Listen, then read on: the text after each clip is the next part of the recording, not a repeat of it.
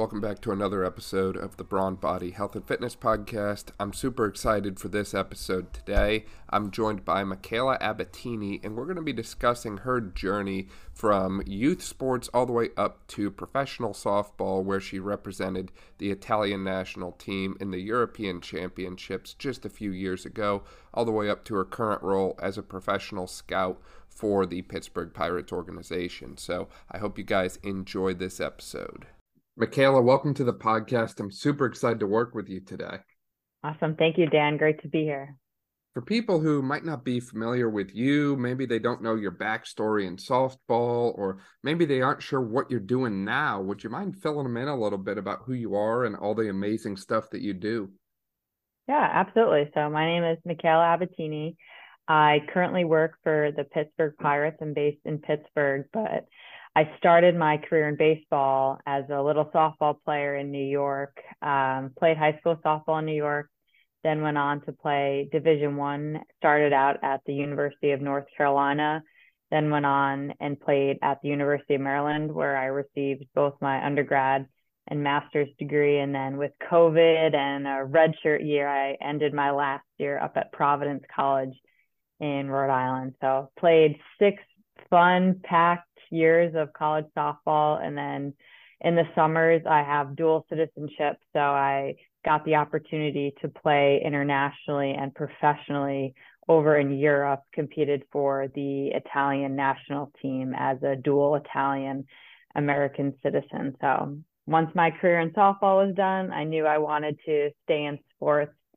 And with my background as a softball player and then growing up around baseball with my dad who owns Frozen Ropes, which is a baseball and softball franchise that kind of specializes in player development.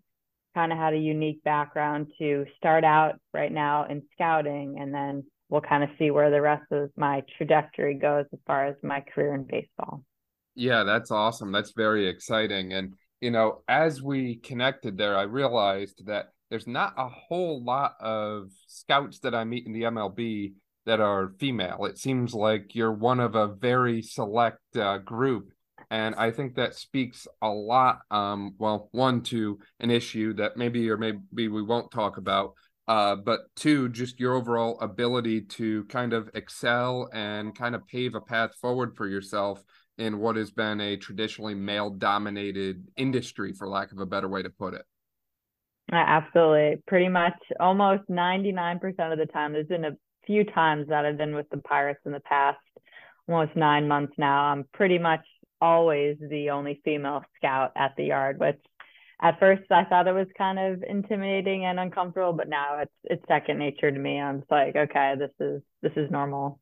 Right, right. So walk me through the steps here. You mentioned originally, you know, you grew up playing softball. Was that something that you always enjoyed doing or always loved doing? Did it ever feel like forced on you or did you kind of feel that you were destined to play softball because of your dad and what he does with frozen ropes?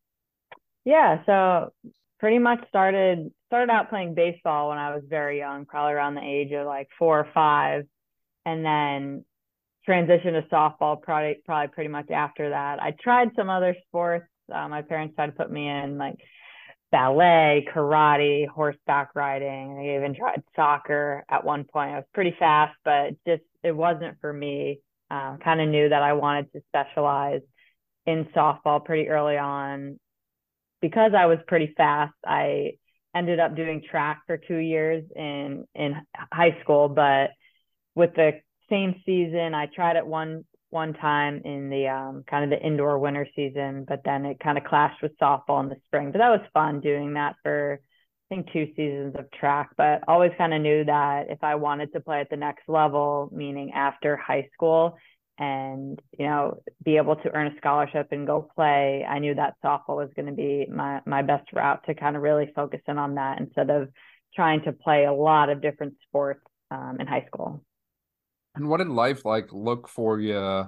Um, you know, as you were growing up, was softball kind of your passion? Your, you know, fill all your free time with softball, travel year round, that sort of thing, or how did you kind of balance things athletically and personally growing up?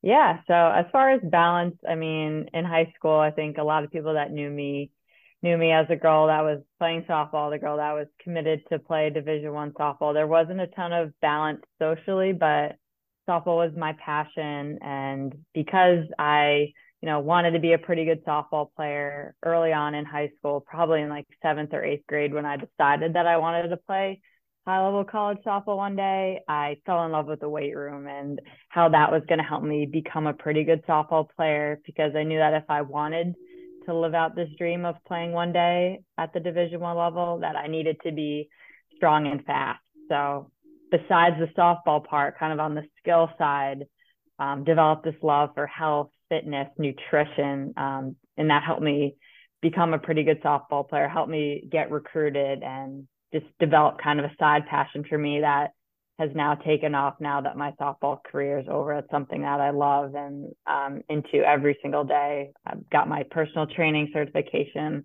Love doing that kind of stuff on Instagram. So fitness and softball, that was what it was growing up for me so I love that you bring that up. First off, as you mentioned, you kind of realized early on that softball is your sport and you were very serious about it and you wanted to take it to the next level. And as a result, you took action. You did exactly what it would take in order to get there. And I think that there's a lot of people, and I've even seen some where, you know, they want to play at the next level, but there's not the action and intention behind it. And as a result, you know, they're not always satisfied with the outcome, but by the same time, they're not putting as much effort in. And that can be tough, right? You're growing up, you're young, you're in school, you want to, you know, be friends with people, you need to make sure that you have enough time for practice, enough time to sleep, homework, school, all these different things. So I'm sure it's very difficult to be, you know, 13, 14, 15 years old trying to find time to get into a strength and conditioning facility and learn how to squat, how to bench press, how to do all these different exercises uh, properly, and then actually finding time to do them and be consistent with them and progress with them. But all of that helps you get to the next level. You know, I uh, I don't necessarily think that strength and conditioning is like the one thing that will get you there, but I think that it will help, and I also think that it will prevent injury and injured athletes don't tend to improve in their sport when they're not playing, at least from what I've seen. Oh, absolutely. Yeah. The injury piece is big. And I think for me, besides, you know, keeping me healthy, keeping me strong and mobile, that's kind of where I gain my confidence, my work ethic, and just that the courage to strive for these big goals is that, you know, as I learn these new techniques in the weight room, learn that being a female athlete and being strong and muscular, like that was cool. That helped me on the field. Um, I think that did wonders for my confidence and my mental game too, as far as how it helped me on the field. Walk me through that a little bit more if you can, Micaela. I'm sure it's been, you know, a minute or two since you were in the middle school, high school era. Uh, but you know, as someone who works with a lot of female athletes in the high school age range, especially, every now and then I notice one who seems to be a little bit underweight or seems to make comments about, you know, not eating much or not eating at all, despite doing hours and hours of activity every day. And I feel like for many of them, there was some kind of barrier or stigma, or I'm not sure what the correct term is um, but many of them feel like they can't eat too much or you know they don't want to get too muscular or something like that. So walk me through kind of what you did when you were in that stage of life i'll say uh, and how you were able to kind of fall in love with the fitness the nutrition the you know performance side so to speak. Yeah absolutely. You know i think you know I think back to my time when I was a female athlete, and I think I struggled with some of those things at the big, beginning too. You know, as far as you know, wanting to be lean, wanting to have this six pack, you know, wanting to look a certain way, and it took me probably a few years to realize that you know what, if I want to perform at my highest level, I need to think of food as fuel, and that I burning thousands of calories from not only softball but these workouts and that it it you're going to have to eat more than you probably want to and that you know being lean is cool and thin but it's even cooler to be strong and muscular and hit the ball really far and throw the ball really hard. So i know it's there is a stigma kind of you see it outside of sports you know, in you know the beauty industry, you see girls look a certain type of way, and that's not necessarily how it is female athletes need to look like to perform at their best in terms of fueling and being strong and being powerful. So I think that, you know, developing, you know, this healthy and balanced relationship with food and training, it it was definitely a learning curve, but just realizing that these are the things that you need to do in order to have enough energy to be strong inside and outside of the weight room on the field that you know it's it's a lot more cool to be strong and powerful and energized and fueled properly and it makes you feel good versus you know hey i don't really want to look how some of my favorite female athletes look. Like it's it's cool to be strong and powerful and have these badass muscles. I that's something that you know you look up to some of your favorites. And that now i feel like more girls are starting to realize okay you know that's cool. That's kind of how i want to look and how i want to feel and play right it's the the way you explained it it's almost like everything that you just discussed is part of the process to getting to where you want to be. It's part of the process to achieving your goals. And the other thing i think a lot of individuals forget is that you probably won't look like the 24 year old athlete that you look up to at age 15 16 um, there's a little bit of an age difference and you know it's okay to go through a period where you're not quite there yet you know i um I, i've looked at some stuff on body composition and there's even some studies that show in certain sports if your body composition is too low uh, meaning you have too low of a body fat percentage, your injury risk actually goes up. So, you know, in some cases, it's not actually beneficial to literally be skinny and skin and bones or whatever slang term you want to throw at it. It can actually be more beneficial to do it right and recognize that performance is not always the most aesthetically appealing thing, and that's okay. Uh, one and two, um, what is aesthetically appealing to one person might not be aesthetically appealing to another. Um, so just because one person, and maybe that person is yourself, has an issue with physical appearance, that doesn't mean anything at the end of the day. Um, I think it's more important to, as you mentioned, be strong, be confident, and be comfortable in who you are. And as you mentioned, that carried over to your on field performance that helped you mentally, that helped you with your own confidence. And I think that's something that the world needs a lot more of these days. Yeah, I like what you mentioned about, you know, aesthetics and performance. I think early on, beginners, whether it's in their fitness journey, in their athletic careers, they set aesthetic goals. I want to have a six pack. I want to look a certain way. I want to lose weight, but it's really about not setting those aesthetic goals, but about setting those performance goals in and out of the weight room. Hey, I want to get my first pull up. Hey, I want to be able to hit the ball out dead center for a home run. So setting these kind of more process oriented, like we talked about before, that helps us get to a performance end goal versus I want to look a certain way. Um, I think that's that's been really helpful and it's key for young athletes too is making it about your performance in the weight room, trying to gamify and make it fun. And then how can what I'm doing in my lifestyle, my fitness, my nutrition, how can that help my performance goals as an athlete and become the best athlete I can be, not to look a certain way while I wear the uniform or play my sport. I think that's really key. Exactly. And, you know, I want to reiterate that that's coming from you who is a scout for a professional organization. Um, so if you're saying, hey, you know, I don't care if you're 15% body fat or 18% body fat, if you're good at your sport, you're good at your sport, then I'm not really sure what else I can say to reiterate that point. I mean, I think you kind of take the cake there with that. Yeah, absolutely. We recruit players of all different shapes, sizes, tall, short. It's not necessarily all about the body. Yes, scouts, we love to project on bodies that, you know, we think we can add strength to and that there's more more to gain, more to add, but it's really about the tools projection more than the body projection for sure. Yeah, exactly. Now, walk me through we kind of talked on things up through high school and we talked on a few essential points I think off of that. Now, at some point you transitioned from high school to college and you mentioned that you were there for about six years. So walk me through what that college softball process looked like for you and what it was like uh, at that time.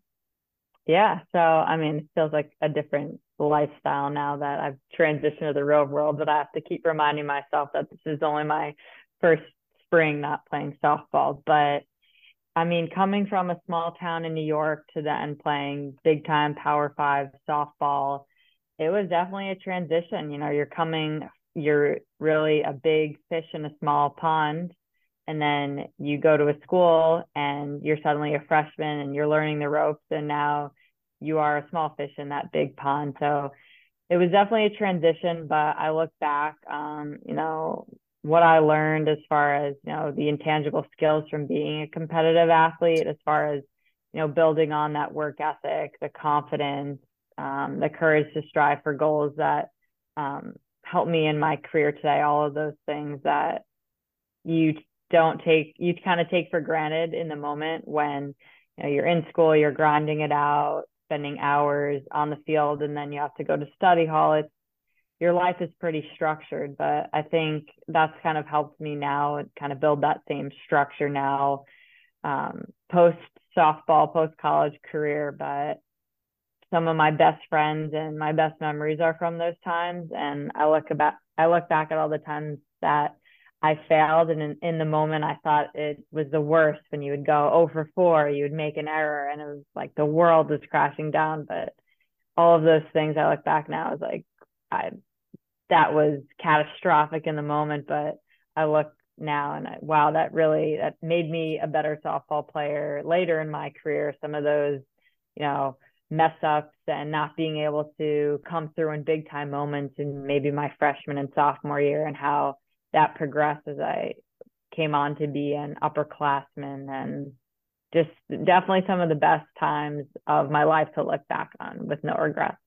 Well, that and you can take what has happened to you and then turn around and use it to support the next generation, right? So, sure, you yeah. know, everyone has to acknowledge the fact that they're going to leave the sport that they're playing at some point, right?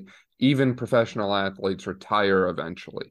Um, so, for you in college, going through some challenging times early on and then hitting that, you know, quote unquote upperclassman uh, status or level you can then turn around and start to pay it back to the next generation because you know those freshmen or sophomores who's coming into your program they're probably going to face similar challenges to you right? You know this is this is their first time away from home away from their family. This is their you know first time playing college softball. It's a whole different world. Uh, and you know in a sport where uh, in college where you can have 17 18 year old freshmen going up against 23, 24 year old seniors in some cases.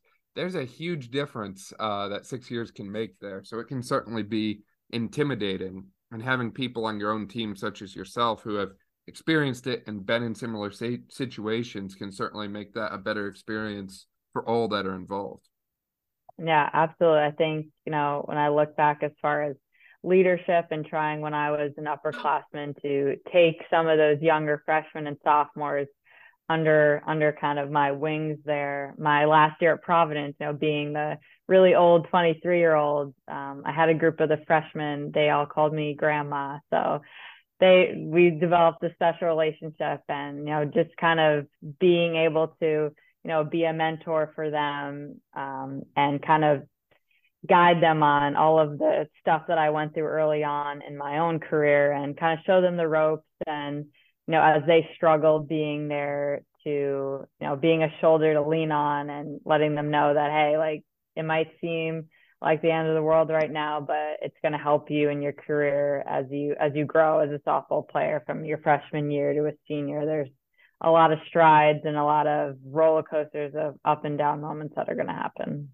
Would you say that those up and down moments make a sport like softball or baseball a bit more of a mental sport than a physical sport?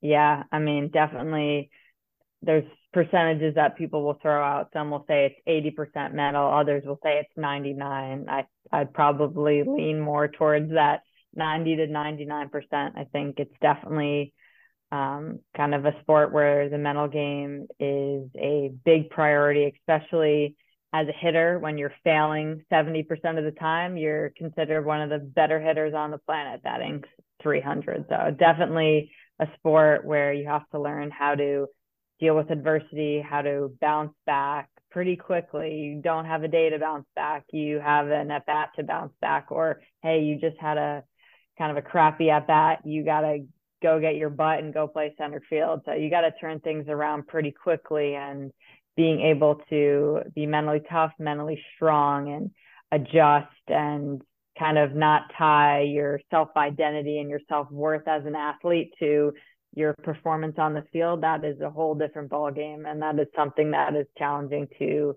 master and kind of you know not get so tied down to. I know I struggle with it, and a lot of other athletes struggle with it as well what did you do about it if you struggled with it? What was your kind of antidote to the problem? Yeah so i think having a community of people to lean on is important. My dad was big um, with that. He was kind of my role model my hero my person that i would vent to. So making sure that you have people in your life that you can vent to when it comes to your sports your teammates. I had a kind of a handful of teammates that i know that i could come to. Um, then I, I kept a journal. Uh, my dad coined the term need to keep a jog, a journal of greatness. So that's kind of where you can go back and whether you have a highlight reel performance of a game or you go for four with three strikeouts. Hey, break it down. What happened?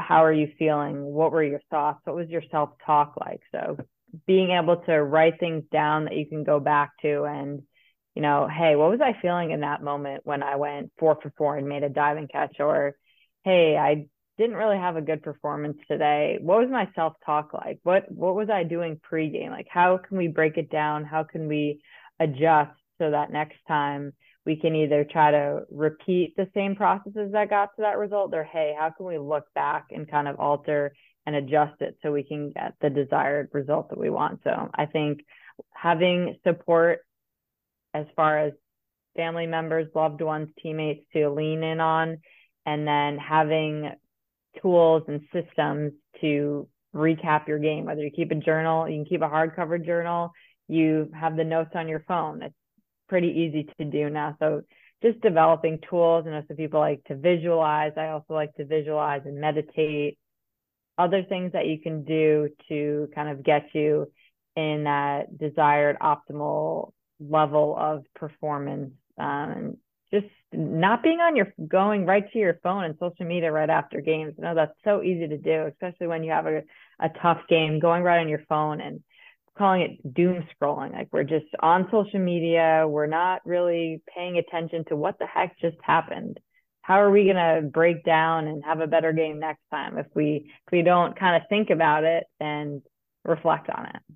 Yeah, exactly. I can't echo your point enough about the importance of taking time to reflect on things. What went well, what didn't go well. I like how you mentioned the use of journaling and meditation and other uh, forms of you know time to self-reflect and organize your thoughts because in a world where we're constantly filled with noise and everything instantly, whether it be text messages or your groceries or your pizza delivery or whatever, uh, it's nice to kind of sit in a period of slowness at times. And, you know, I think you mentioned the, about the importance too of visualization. And there's, uh, I can't forget this. Um, when I was in school for my doctorate degree, one of our professors on our first day, had us all do a range of motion thing while we were standing, and he wanted us to go as far as we could until it hurt.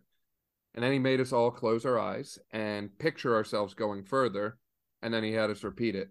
And literally everyone in the class went further. It absolutely blew my mind, um, you know, about how effective just being able to step back from a situation and visualize what you're going to do and how you're going to do it can be. Uh, and that's something that I feel like in a sport such as baseball or softball, uh, it's not emphasized enough, right? I mean, you look at the statistics or the math or data or whatever uh, you want to call it, and it should be almost impossible to hit a baseball or softball as a hitter, and yet people do it every single day.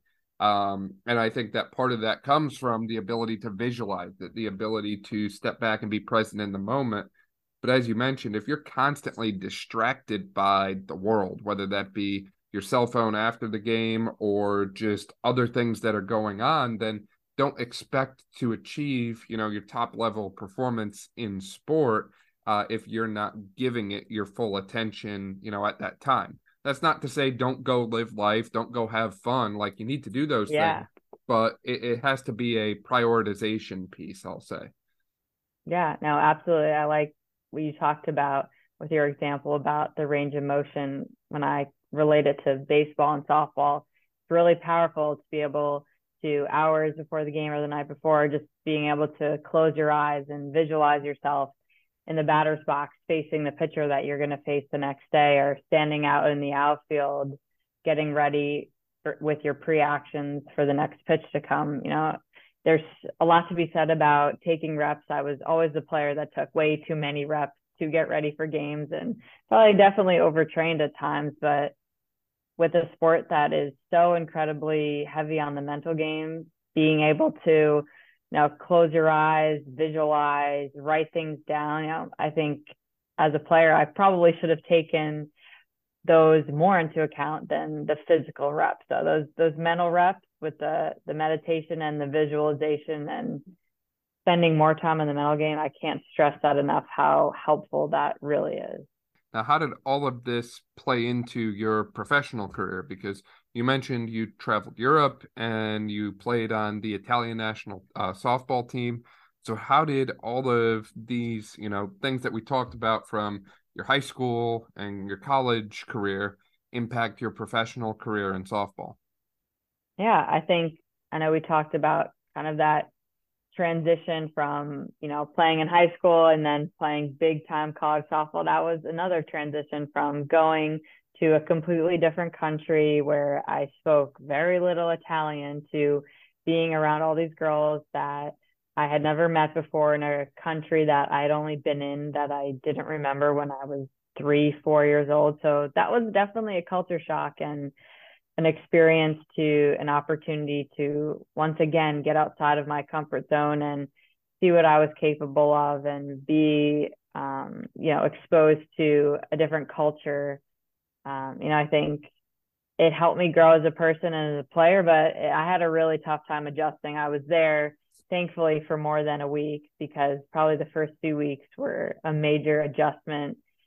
The girls were were pretty welcoming, but it was kind of like who's this who's this American at first. So just kind of being able to you know develop their trust, develop these relationships, and doing that without they most of them spoke English, so that was good. But also just trying to be involved and learn.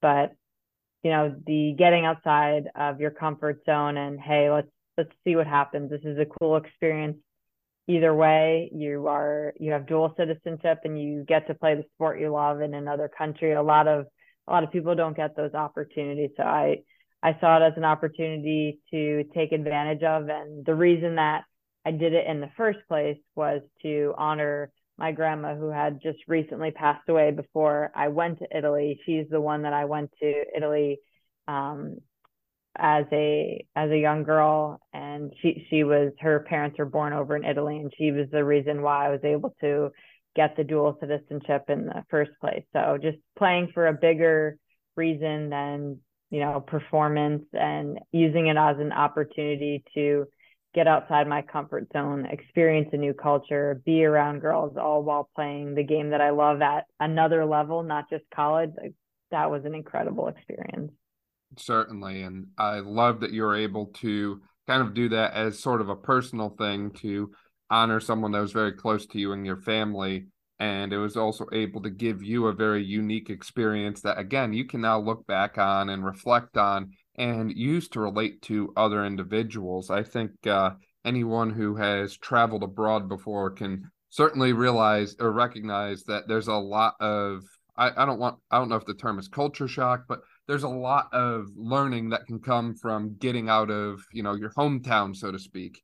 Um, was there anything when you were in italy and traveling through europe that surprised you or caught you off guard that you were like you know what? This is just really different than what i was used to growing up in america the kind of the the pace of everything is a little bit slower so that was that was something to kind of kind of get used to one thing that I still have not gotten used to is, is they attribute to how good the food is in Italy. If if anyone has never been, I can never eat pizza and pasta the same. Um, literally the best food in the world. I I want to go back now as not a softball player just to experience kind of the food and the culture more. But hands down the, the best food I've ever had. But yeah, just the pace of everything is a little bit slower, and I think that's a that's a good thing. You know, sometimes you know in the U.S. it's okay. We have a schedule. We have a to-do list. We do this. We do this. We do that we have dinner, we we eat really fast, and then we go on to our next thing. In Italy, it's it's totally different. We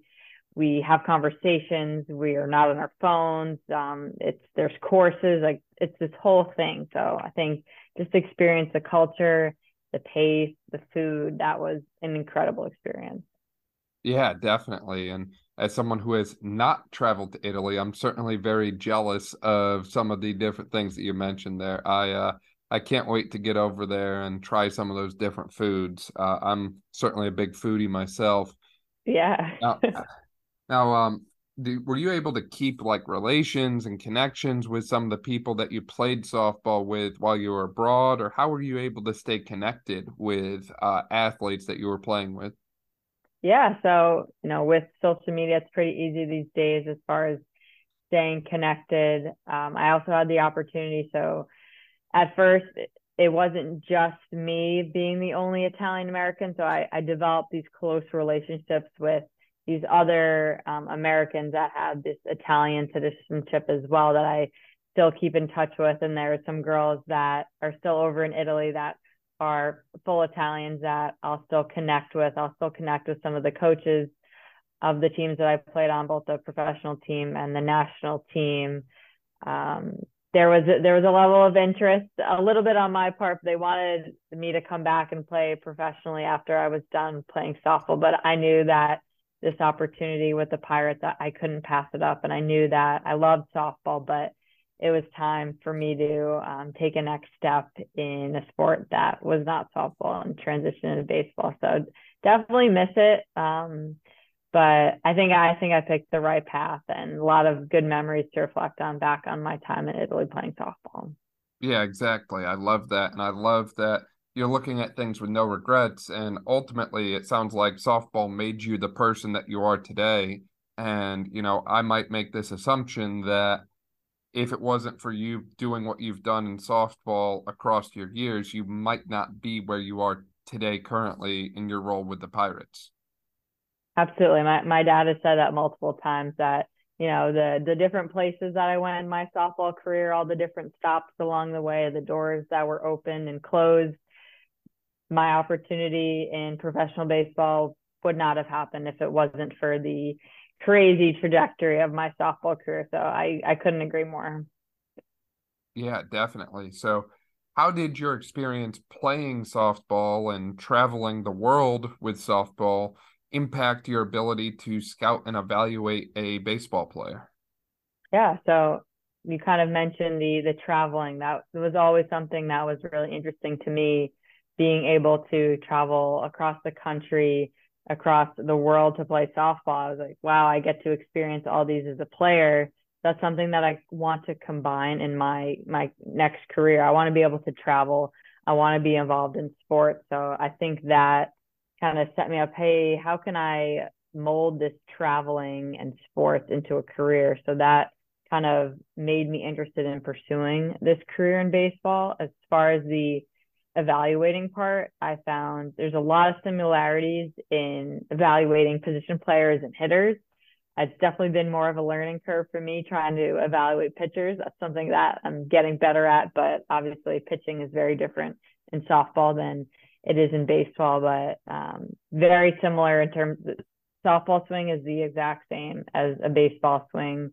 Um, a lot of the positional evaluation as far as infielders, catchers, outfielders, very similar, all things that I grew up around um, that I was exposed to as a player. So there's been a lot of learning and development here with the Pirates, but all a lot of the foundation started with my experience as a player and then being involved in baseball on the, the player development and training side with Frozen Ropes.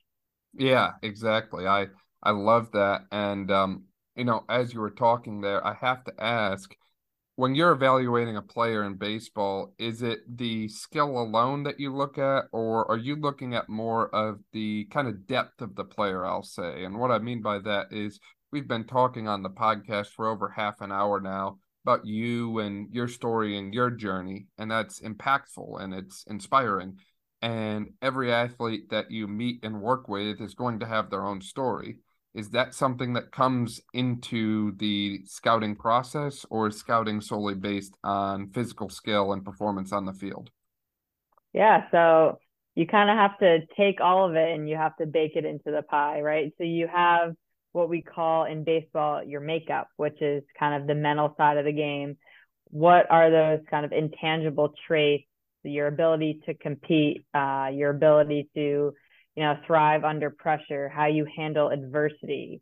Are you a good human, or are you going to get kicked out of our spring training facility? So all of that goes into how we evaluate. It's definitely a part as far as you know how are you as a human, and how do those traits kind of impact your ability as a baseball player to handle failure, to be a good teammate. So it's it's not just about the tools, the athleticism, how we're grading you on our 20 to 80 scale, how you are as a person and how, you know, that affects your ability to handle failure and be a good teammate. That definitely plays a role. I don't want to say one plays a bigger role than the other, but it, it's all looked at, it's all evaluated. I'm so glad that you bring that up, and I'm so glad that you look at all of those things, Micaela, because as uh, again, as someone who tends to work with a lot of athletes, I've seen a lot of athletes with just incredible character, incredible work ethic, and they are truly dedicated and driven to what they do. And I have no doubt that, you know, if a scout came around and met them or talked with them, they would have a similar impression.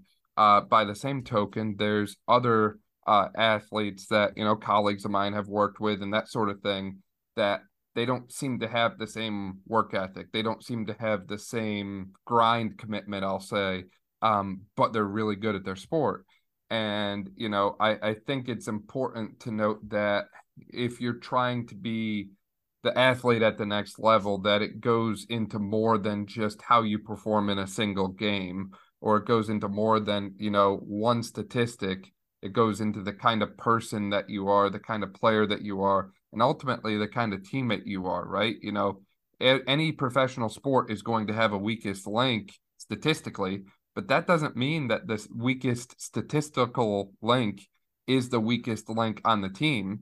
That person could be the best motivator. They could be the best, um, you know, inspiration. They could be the best person for all of the other teammates to go to when something happens. They could also lead the team in assists you don't have to be, you know, number one in home runs or number one in, you know, points scored or anything like that to be an effective player and an effective athlete. There's, you know, a time and a place, I would say, to be the supporting role. And I think that a lot of athletes, um, at least from my experience, get so caught up in the performance side and they sometimes forget all of the other stuff. Yeah, absolutely. I think especially when you get to compete at higher levels there's you know a lot of people where you know the skill sets are the same and what's going to set you apart you know when you're not doing too good you're in a slump how can you bounce back out of that if you don't have those tools in your mental toolbox to get you out of that funk or if you're a really bad teammate that no one wants to be around like that's no fun to have that kind of guy in the clubhouse so I, it, it definitely matters and is important yeah, for sure, for sure. All of that um, comes into play and comes into consideration. And ultimately, when you go to the professional level, I mean, you lived it yourself. Um, you don't always have the you know largest support system. I'll say you talked about support systems earlier. Unfortunately, I would imagine when you're traveling across the world, your entire family and friend group doesn't travel with you. So in in one capacity, it's great to have them and be able to lean on them but in another capacity, you have to be capable of standing on your own in times of trial. Absolutely. Yeah. Having a, a supportive community of friends, teammates, loved ones is huge. Micaela, uh, as we start to wrap up here, is there anything that we missed or anything we didn't discuss enough about relating to your journey as a softball player turned professional scout in the MLB? Um, I don't I don't think there's anything that we missed. I think the big things are it all started with softball and softball kind of spurred that love for fitness as well as nutrition and you know doing everything I could to be the best softball player that I could be. And then how that love for softball turned into transitioning to baseball and that I still kind of get to do my career in baseball and then kind of my my side passion I'm still involved in the health and fitness space. So that's that's pretty much me in a nutshell. Softball health and fitness and baseball. That's that's that's Mick tell me more about your involvement in the health and fitness space. And you know if someone wants to check out your website or anything like that where can they find you at? Yeah absolutely. So right now um, actually taking some more online clients. So if anyone wants to train with me whether um, you know just general strength and conditioning or especially um, i have a, a, group of girls that i train that are you know mini me's that wanted to one day learn how to play at the next level. So those high school and middle school athletes that are softball players that want to learn and be exposed to what it's like to be in a college weight room at um, you know the college softball level. But my website is micabbs m-i-c-a-b-b-s dot com. And then on instagram i post workouts health fitness nutrition mindset all of that on micabbs underscore fit so that's me on the health and fitness space I love that. And for people who want to check out Frozen Ropes, because you mentioned that a few times, where can they find out more about Frozen Ropes at Micaela? Yeah, so on Instagram, it's Frozen Ropes USA, and then you can go to the frozenropes.com website. There is a handful of locations across the country, so there might even be one close to wherever the listeners are coming from. So they could definitely check that out if they're interested in baseball, softball, from a training, from lessons, tournaments, um, clinics, camps, all of that is what Frozen Ropes is all about. Yeah, that's awesome. We'll be sure to link to all of that below. And, um, you know, I don't know if you mentioned this or not, but I know you have a blog on your website as well. And that can probably be a great source of diving into more information on a lot of the things that we talked about today as well. Yeah, absolutely. I like to write about all things sports performance, baseball, physical health, even professional growth as far as career conversations, and then very interested in the the personal development as far as um, self awareness concepts and habits. I'm huge into habits and routines. So, if any of those things are interesting to any of the listeners, definitely check out the blog on my website. Yeah, that's awesome. Micaela, always a pleasure. Really appreciate your time today. Yes, thank you, Dan. This has been great. Appreciate it. Thank you so much for listening to this episode of the Brawn Body Health and Fitness Podcast. If you liked this episode, please make sure to share it with a friend, subscribe so you don't miss any of our upcoming episodes, and leave a review. This way, we can spread knowledge and motivation and help reach more people. Thank you again for listening, and I'll see you next time.